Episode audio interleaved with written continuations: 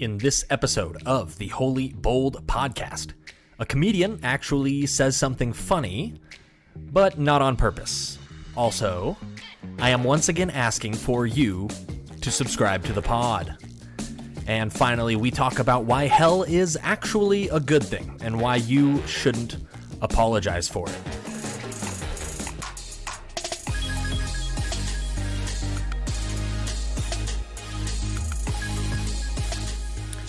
Hello, hello, hello, and welcome to the Holy Bold podcast.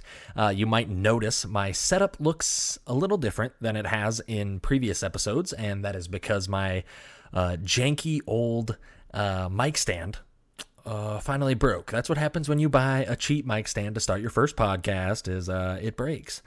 What's annoying is that I've had this podcast stand, the, or the mic stand, for like a year now, and it worked all that time. And then I finally start the podcast, and uh, it goes the way of the dodo. Uh, but we are pressing on. I have uh, jury rigged a way to uh, make sure that the microphone will stand. And so, uh, thank you for joining me. So, this is one of our excursus episodes, and as you can see, it is called Contra Miss Silverman, or Praise God for Hell. So, uh, I don't know if you saw recently over uh, the last week or so, there has been a video trending uh, from a comedian who you have probably heard of if you are uh, familiar with pop culture, familiar with uh, movies from the last, you know, 20 years or so i think. She i think she was on snl back in the day you know she's pretty well known. And uh, she has her own podcast which undoubtedly uh, has more listeners than this one. So sadly she's out there spreading untruth. So that's why you got to share the podcast. You got to uh, subscribe to the podcast so that uh, maybe one day I will have more subscribers than Miss Silverman and uh, all of the lies that she tells, like the one we're going to discuss today, can be counteracted by the truth. Mostly in jest there. But uh, Mrs. or sorry, Miss, I don't think she is married. Miss Silverman is a professed atheist, as you're going to see in the clip that I am about to show you, and that's why um, it is interesting to hear her uh, talk about kind of a theological debate or a theological idea that one would imagine probably wouldn't actually matter that much to uh, to an atheist, you know, uh, or at least you wouldn't think it would be of the utmost importance to an atheist. So uh, it's a it's an important clip, and what she talks about is how she does not believe that hell exists which again seems odd, seems obvious based on the fact that she calls herself, uh, well, I don't know if she would actually apply the word atheist to herself, but at the end of this clip, she specifically says that there is no God. So that is the definition of an atheist. So even if she wouldn't take the name, uh, that is what she is. Uh, so it seems odd that an atheist would need to clarify that they don't think there is a hell. Uh, but that is precisely what she does in this clip. So go ahead and watch or listen. Again, I say listen because the the best way. I mean, obviously, video super cool, but I would love it if you went and uh, you know found your favorite podcast app and hit subscribe and leave a review or something. Uh, that would just be fantastic. But here is the clip. Uh, listen in as Miss Silverman, Sarah Silverman, uh, discusses her views on the doctrine of hell. If you're in the range of my voice right now and you're someone who believes and fears hell, let me release you of that fear right now. There is no hell. I promise you. I promise you. I mean, what do I know? But I believe it with my whole heart. I mean, I I was in New York before COVID. I was in New York, and um, some kids were leaving. A Catholic school had just let out, and they were leaving with their, you know, the kids were walking out of the school, and I couldn't help myself. I go, "There's no hell," and one boy looked back. He goes, "What?" I go, "I'm I'm I'm an adult, and I'm telling you." I promise you, there is no hell. And the friend I was with said, You can't tell other people's kids there isn't hell. I was like, I guess, but like, I don't I, what am I ruining hell for them? But if you are listening to me and you fear hell, please let me release you of it. And I promise you're not going to be a crueler person because you don't believe in hell. It feels good to be good. It feels good to be kind. You know, you're still going to make the same mistakes either way. But I promise you, there, if there's hell, may God strike me dead right now. In right now.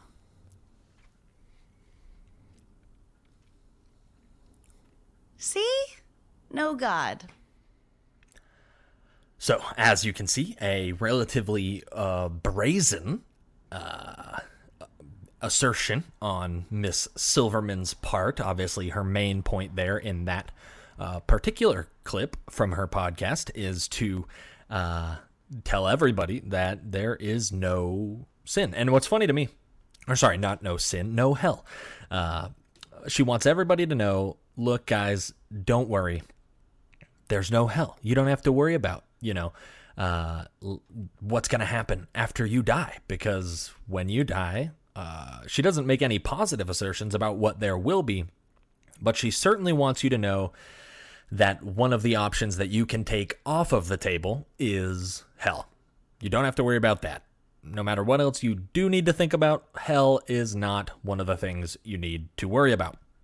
So, uh, we've heard what a comedian has to say about the afterlife, but I thought it would be good uh, to contrast from that to ask the question well, what does God have to say about the afterlife? And so I want to look at uh, a passage from Matthew chapter 13. If you're familiar with Matthew 13, you know it is a, a relatively long chapter in which Jesus uh, rattles through a variety of different parables uh, about the kingdom of God.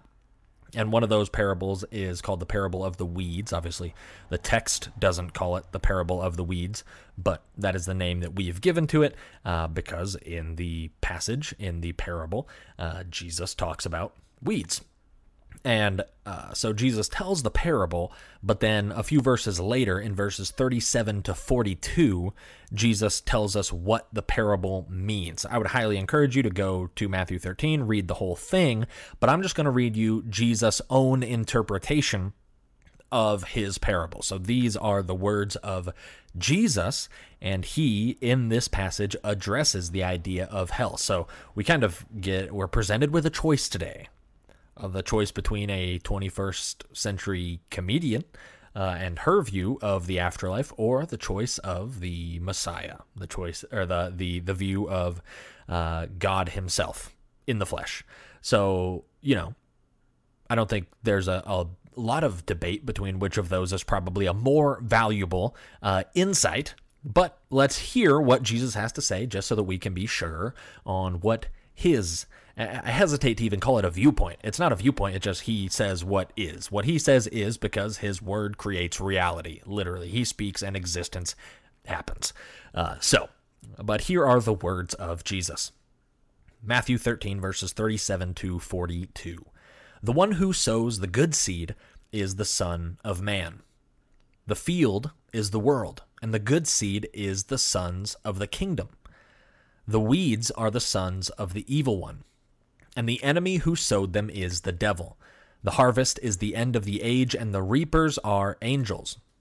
Just as the weeds are gathered and burned with fire, so will it be at the end of the age. The Son of Man will send his angels, and they will gather out of his kingdom all causes of sin and all lawbreakers, and throw them into the fiery furnace. In that place there will be weeping and gnashing of teeth.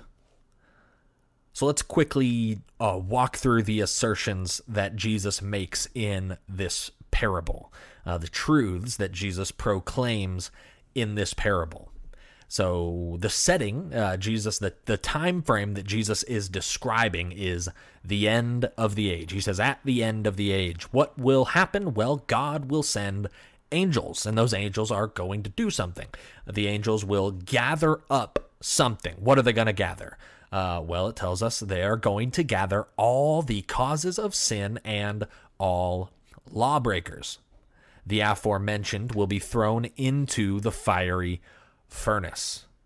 And the, what we see is that uh, the fiery furnace doesn't just immediately annihilate them, but instead, uh, while they are in the fiery furnace, they still exist. They still have consciousness. They still are experiencing existence.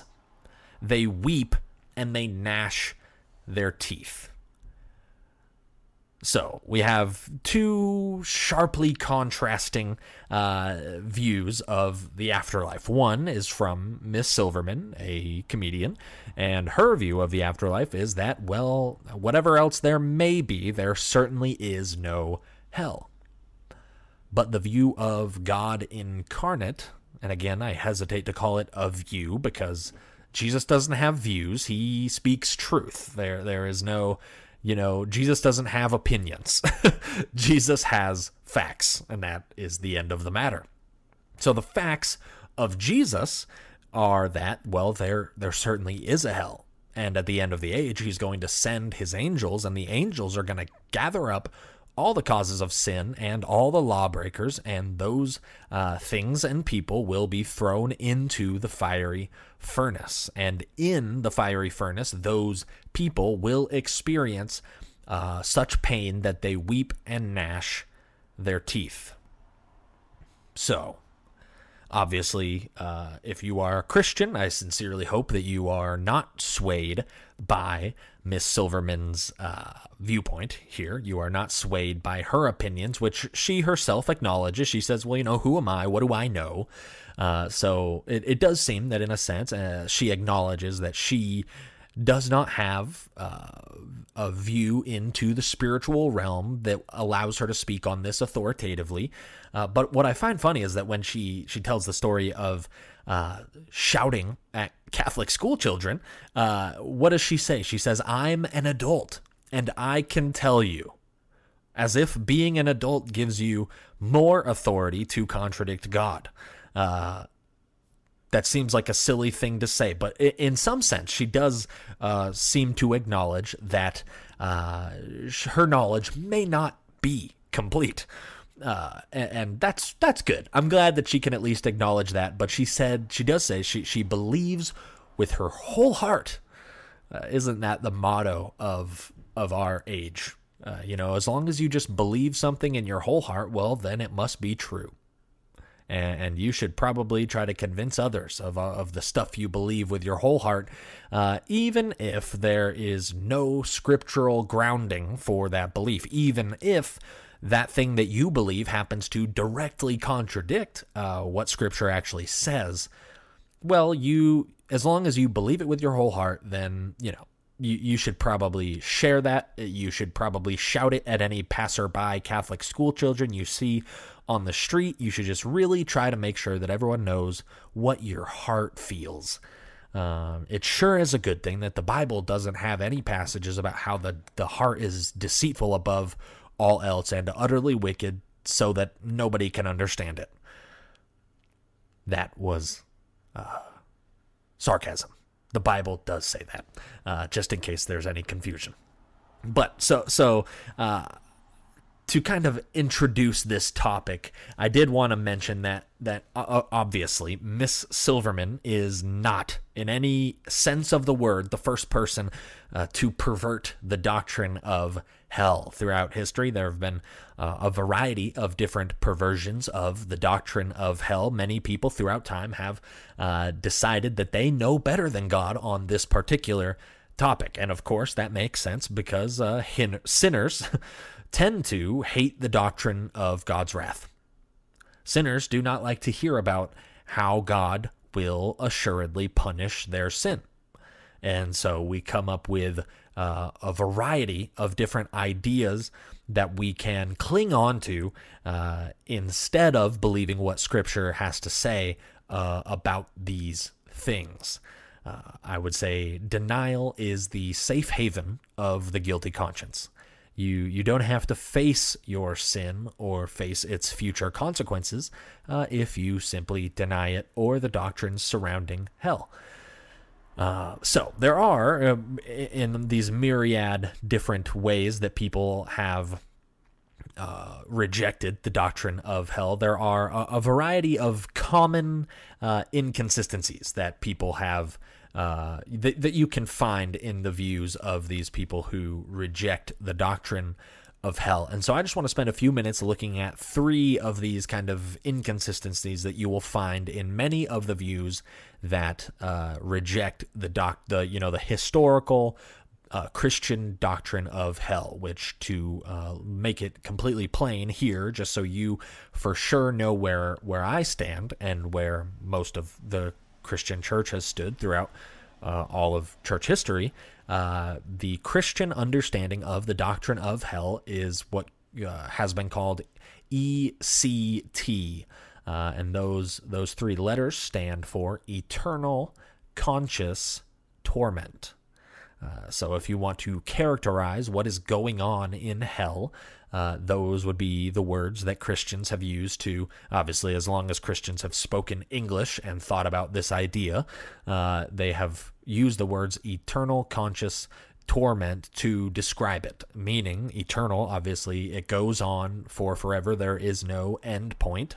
Uh, it is conscious in that uh, it is not a, a sort of uh, unconsciousness. You are not knocked out, or, you know, uh, as some would say, and we'll talk about this more in a moment, you are not simply annihilated or winked out of existence, but you are conscious. You are uh, recognizing and experiencing the torment, which is the T. Uh, we believe uh, Scripture teaches, uh, I think, pretty plainly, as we saw uh, in the passage that I just read a moment ago from Matthew chapter 13, that the torment is it is how God uh, punishes the law breakers, as the passage put it. So, uh, that is the Christian view that I am advocating here today eternal conscious torment. Uh, so, those who have rejected that view, uh, I think, run into a few different consistencies. Now, not all of them run into every one of these inconsistencies, but uh, I do think all of them run afoul of at least one of them.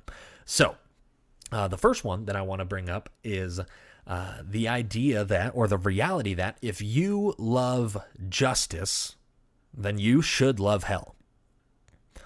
If you love justice, you should love hell. Now, I don't know if you saw these this summer. I saw, I'll say, I live in the Pacific Northwest, so the amount that I see might vary or might differ from the amount that people in different areas of the country might see but uh, I saw a lot of signs or a lot of people wearing shirts or, uh, you know, God forbid, COVID masks, uh, a variety of different uh, articles of apparel uh, or street signs that said uh, the phrase, no justice, no peace.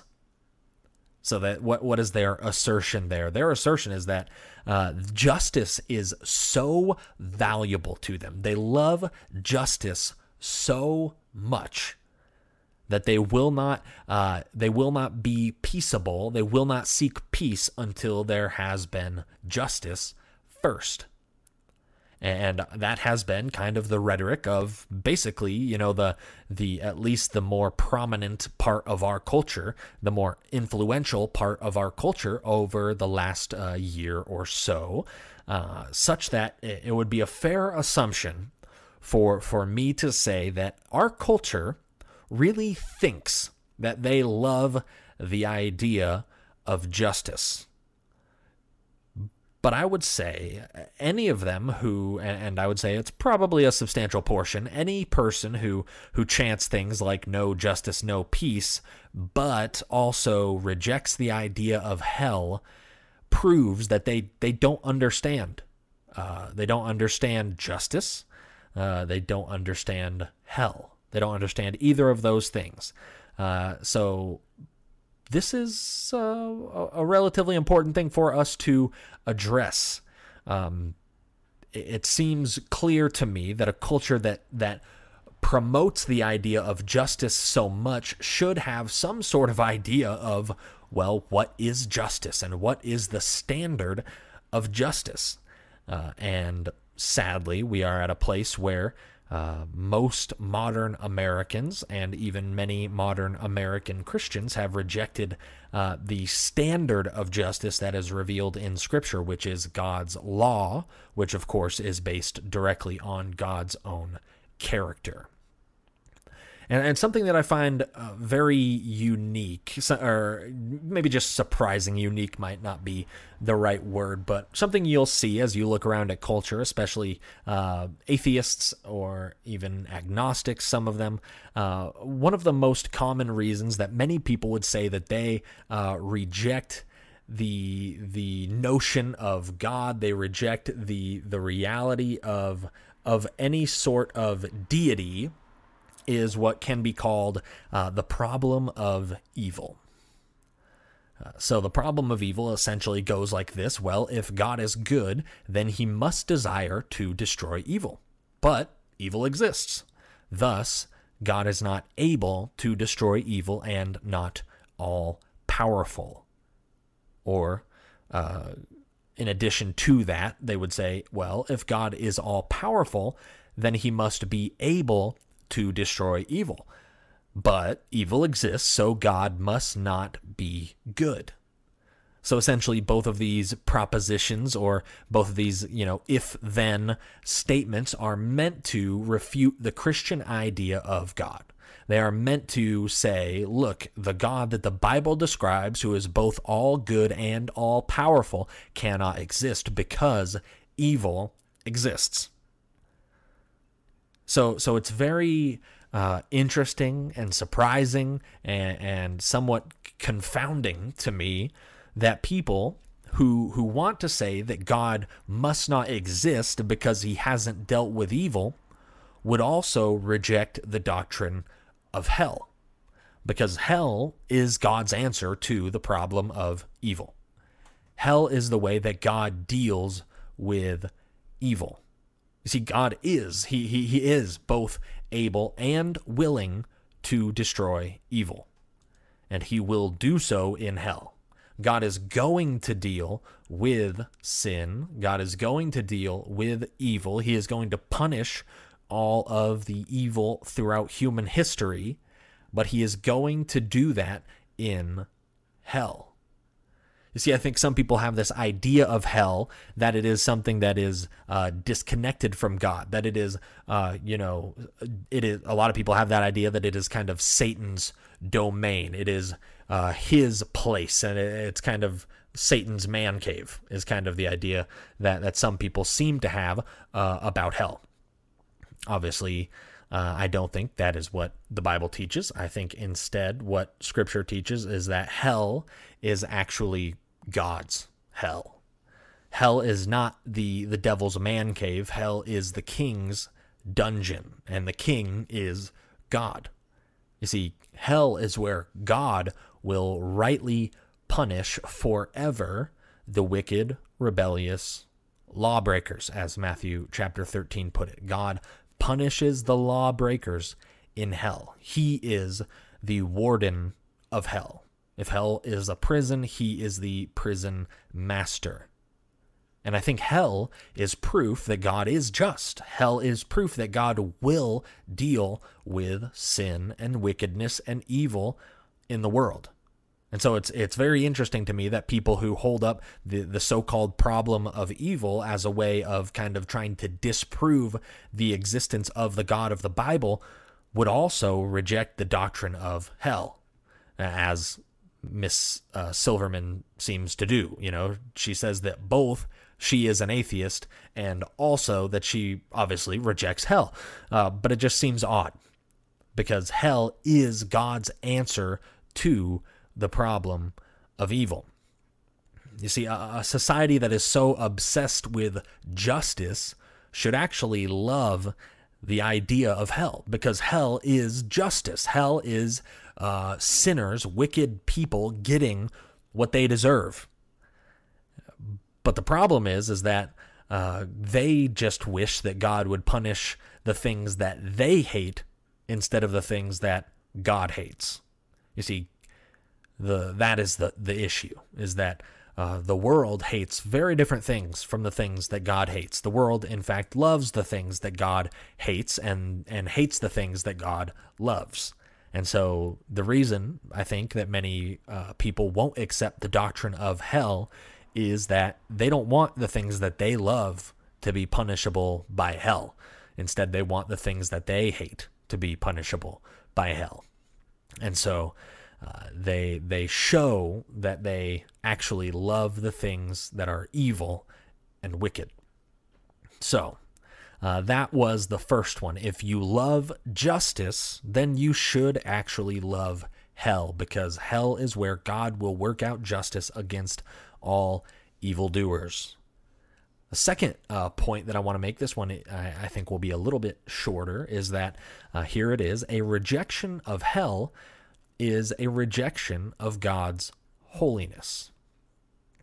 Many people, I think, uh, I think this one's a little bit easier and clearer to see, but we understand, especially if you've listened, hopefully, to the the first few episodes of this podcast. We've been discussing the idea of holiness, and one thing that becomes very clear as you study the topic of God's holiness is that God's holiness is the source of His wrath.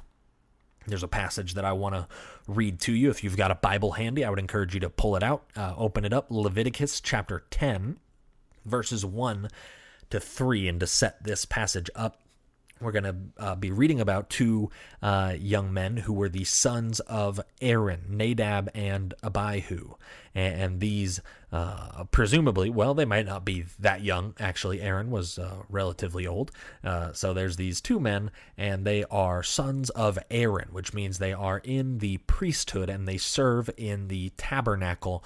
Uh, this is during the wilderness wanderings. And what we understand to be true is that uh, God in in instructing the the Levites, the that is why the book is called Leviticus because it is a priestly manual. Uh, so Leviticus, written to the Levites, who are the tribe of priests of God.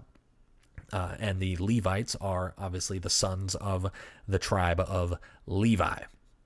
So, uh, God in the book of Leviticus has given very clear instructions to uh, the Levites on how they are to offer uh, sacrifice, how they are to carry out the ceremonial worship of Yahweh uh, at the tabernacle. And what we see happen in this particular scene, Leviticus chapter 10, verses 1 to 3, is that these, uh, these two sons of Aaron they do not do as they are commanded to do, but instead they do something which they are not commanded to do uh, in the worship of the Lord. And we will see how God responds to it. So the text says this Now Nadab and Abihu, the sons of Aaron, each took his censer and put fire in it and laid incense on it and offered unauthorized fire before the Lord, which he had not commanded them and fire came out from before the Lord and consumed them, and they died before the Lord. Then Moses said to Aaron, This is what the Lord has said Among those who are near me, I will be sanctified, and before all the people, I will be glorified. And Aaron held his peace. I think maybe the most telling part of that entire passage, the the seriousness of that passage, the gravity of what happens in that passage is the very last uh, sentence. And Aaron held his peace.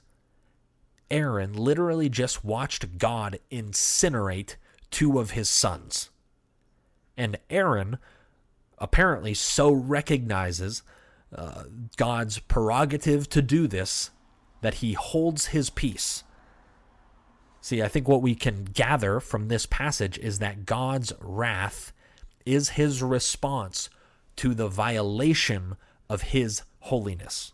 And there is nothing in the universe, nothing in all creation or outside of it, that is more important than God's holiness or God's glory. And you can see that directly in what the Lord says through Moses. So uh, Moses says to Aaron, This is what the Lord has said Among those who are near me, I will be sanctified. Sanctified is uh, the same root word for the word holy that we have. It is kadosh in Hebrew, meaning God is saying, I will be made holy. I will be set apart. I will not be treated uh, in any other way than the way that I command.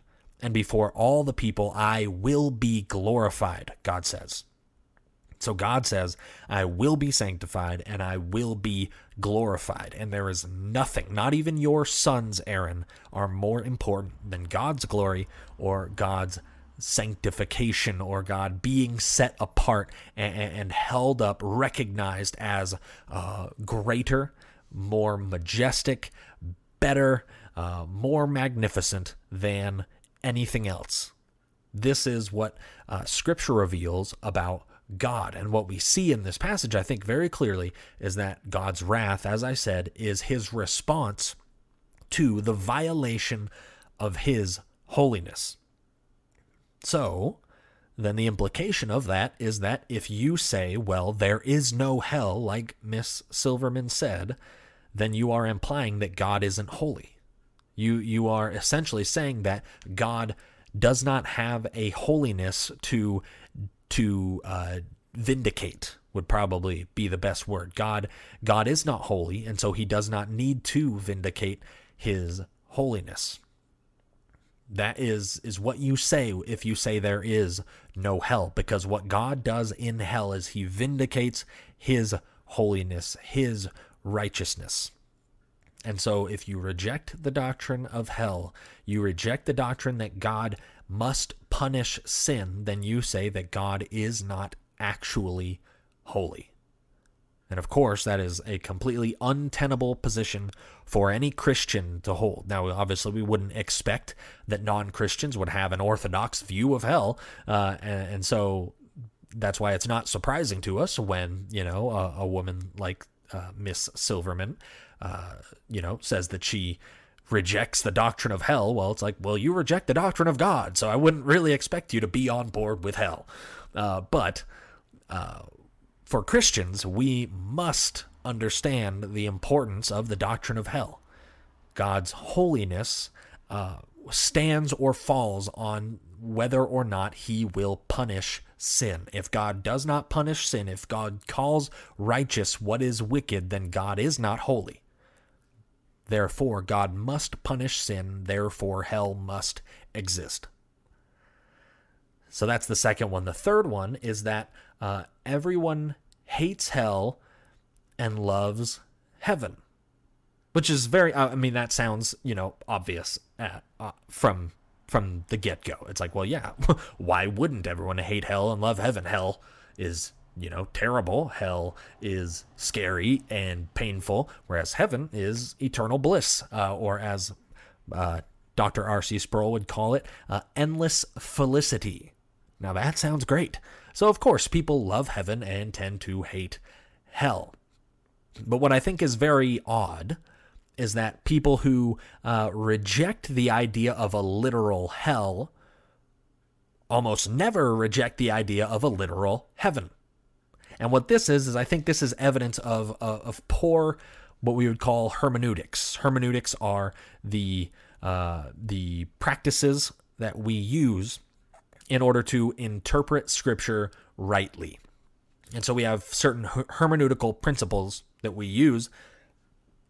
Excuse me, certain hermeneutical principles that we use uh, in order to make sure that we interpret scripture uh, consistently and that we use scripture itself as the guide to interpreting scripture. And so there are certain, uh, you know, practices that we keep in mind as we interpret scripture. And I think the rejection of a literal hell, but the acceptance of a literal heaven seems to indicate a, an inconsistent hermeneutic because many of the passages that are taken to support the idea of a literal, eternal, conscious heaven are the same exact passages which teach a literal, conscious, eternal, tormentative hell.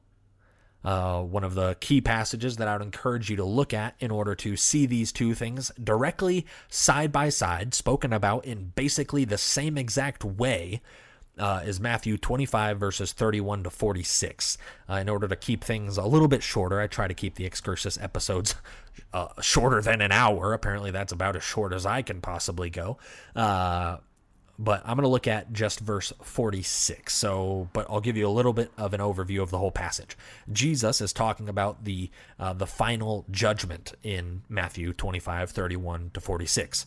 Uh, and, and in that passage, he uses a metaphor of sheep and goats. And so many of you are probably familiar with it. He he says to the sheep, "You can come sit at my right hand uh, because you fed me when I was hungry," and this list of things.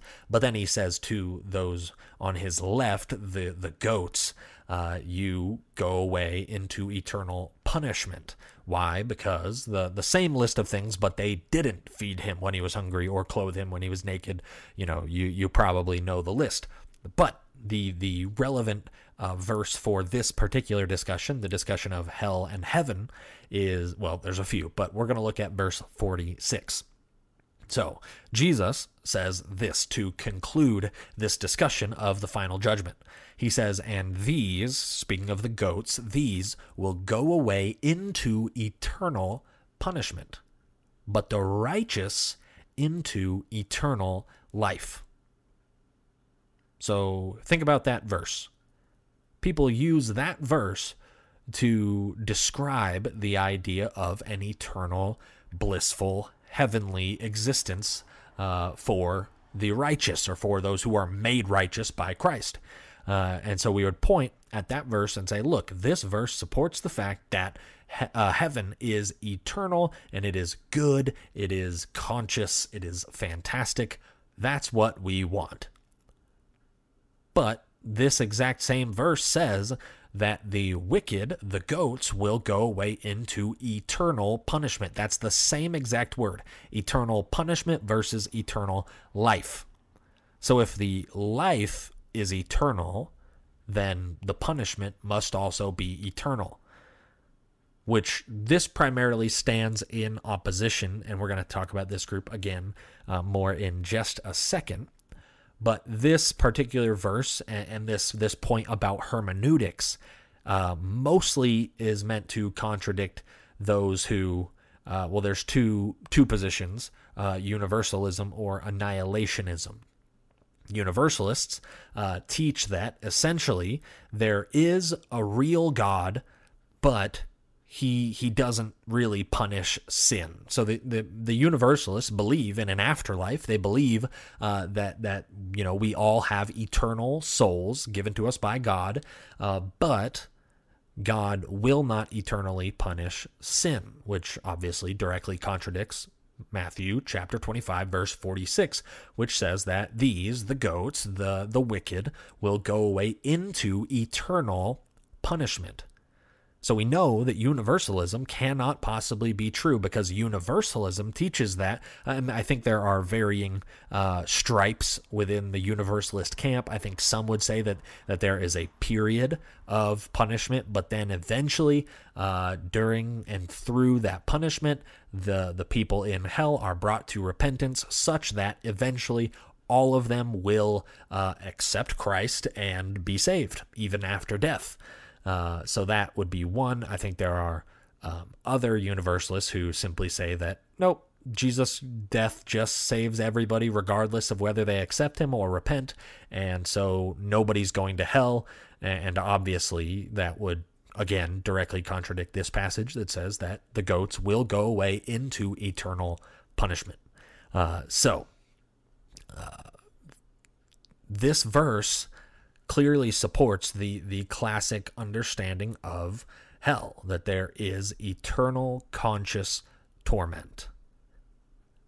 So I was going to uh, get into uh, three groups of people who reject hell, and I've already kind of broached that topic. We've spoken a little bit about the universalists who would essentially say, well, there is a real God. They they do believe that there is a God. They do believe in the afterlife, but they don't believe that He uh, punishes sin, or at least certainly not eternally. So they believe in an afterlife, but uh, not eternal punishment. Uh, but then there is a second group, and this second group, uh, we would call them annihilationists. And what they would say, they would again agree that there is a real God and he will punish sin, but the way he will punish sin is actually different than the, the classically understood doctrine of hell. So they would not affirm eternal conscious torment, but instead they would say that uh, upon their death and their judgment, excuse me, upon their uh, judgment, when they are deemed wicked, they will simply wink out of existence. And, and the phrase that many would use to describe this would be the phrase conditional immortality. So they would say uh, those who have accepted Christ and who are saved, their immortality will be true immortality. They will live on forever, eternally. But those who reject Christ and those who uh, have chosen to uh, remain in their sin, their immortality will be stripped from them and they will just cease to exist. Again, that would seem very strongly uh, to contradict the idea that uh, is is put forward in Matthew 25 verse 46 of eternal punishment. The punishment that God is going to carry out against the lawbreakers is an eternal punishment. Therefore, annihilationism must not be accurate. It must not be a, a correct view of hell because uh, the the punishment that will happen in hell is eternal. It will not stop. So that is uh, a second group. There's the universalists, there's the annihilationists, and then of course there are uh, our old uh, enemies, the atheists. I was gonna say friends, but what fellowship does light have with darkness? None. So they are not our friends; they are our enemies. But as Christ teaches, we love our enemies. What a predicament we Christians are in. So, obviously, the atheists would say there is no God, so ipso facto, there is no hell. That's essentially what uh, Sarah Silverman, Miss Silverman, says. Uh, you know, you you saw at the end of the video she very cavalierly, you know, shouted out to the God that she doesn't believe in and, and said, God, if there is a hell, strike me down now. And she paused silently for a moment and then gleefully looked at the camera and said, See, look, no God. There must not be a God. But if you don't uh, believe in God in the first place, uh, I think we could safely say that you're burying the lead to say that there is no hell that's like saying, well, the restaurant uh, has no steak, and also there's no restaurant. Uh, this is a very odd assertion to make as an atheist. Like, obviously, we, we understand. You, as an atheist, don't believe in hell because you don't believe that God exists, and hell is God's dungeon. So, uh, a very weird assertion for her to make. Like, I, I, guess if I were her and I believed what she believes, rather than uh, shouting at Catholic school children and saying there is no hell, uh, it seems more sensible for her to shout there is no God uh, it, yeah, it, it, just seems very odd that that's what she would lead with. You know, she she sees these little school children coming out of their their school in New York City, and she decides the most relevant, most important thing she can shout at them is not that the God they believe in doesn't exist, but instead that the hell they believe in doesn't exist. Like you would think. If she's really trying to help them out from her perspective, that she would just lead with the fact that, well, there's no God, and then let the implications work themselves out. Uh, but, well, the wicked mind is foolish. So that is that. So I wanted to conclude with something that might uh, taste bitter in your mouth, uh, but it is something that I think we all need to recognize, need to uh, need to become, if not comfortable, at least accepting of. Uh, so the conclusion has to do with you, you see in the second part of the title of this episode Praise God for Hell. So I want to tell you why Christians should joyfully accept the doctrine of hell. To begin with, I, I think we should say that there will not be a single righteous person in hell. There will not be anyone in hell who doesn't deserve to be in hell. I, am reminded of uh, the the story of Sodom and Gomorrah in Genesis 18 and 19. If you remember, that story begins with uh, it begins with Abraham pleading with God, and he is pleading because he knows uh, that his friend Lot lives in Sodom.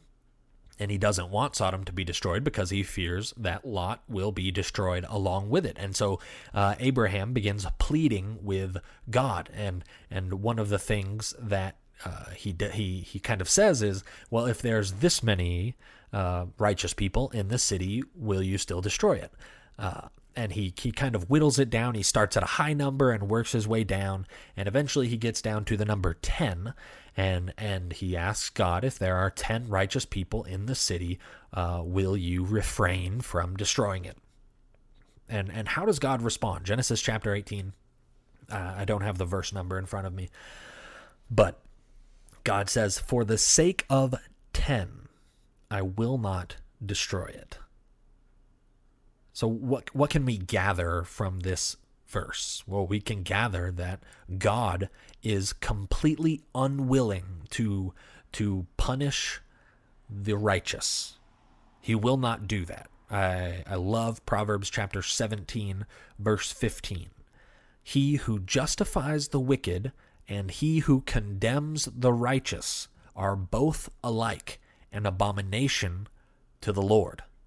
So God himself says that he who condemns the righteous is an abomination. So of course we understand that God will never condemn the righteous.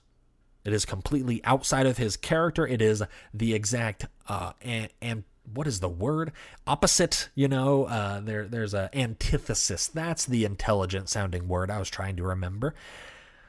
Condemning the righteous is the exact antithesis of god's character. He would never condemn the righteous.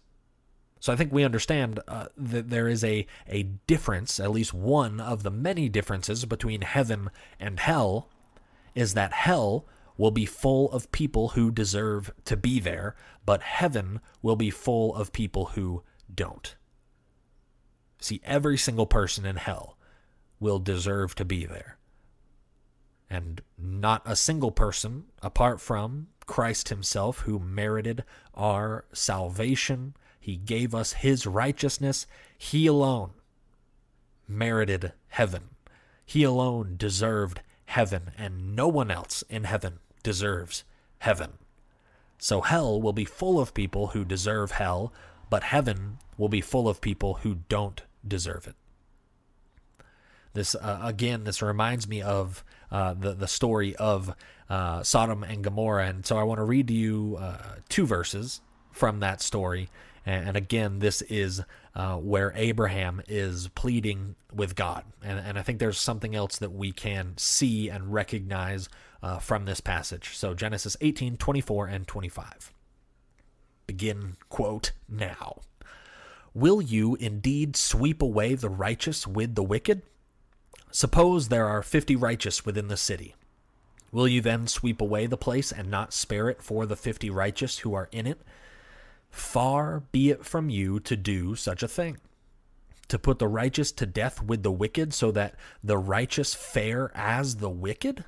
Far be it from you. Shall not the judge of all the earth do what is just?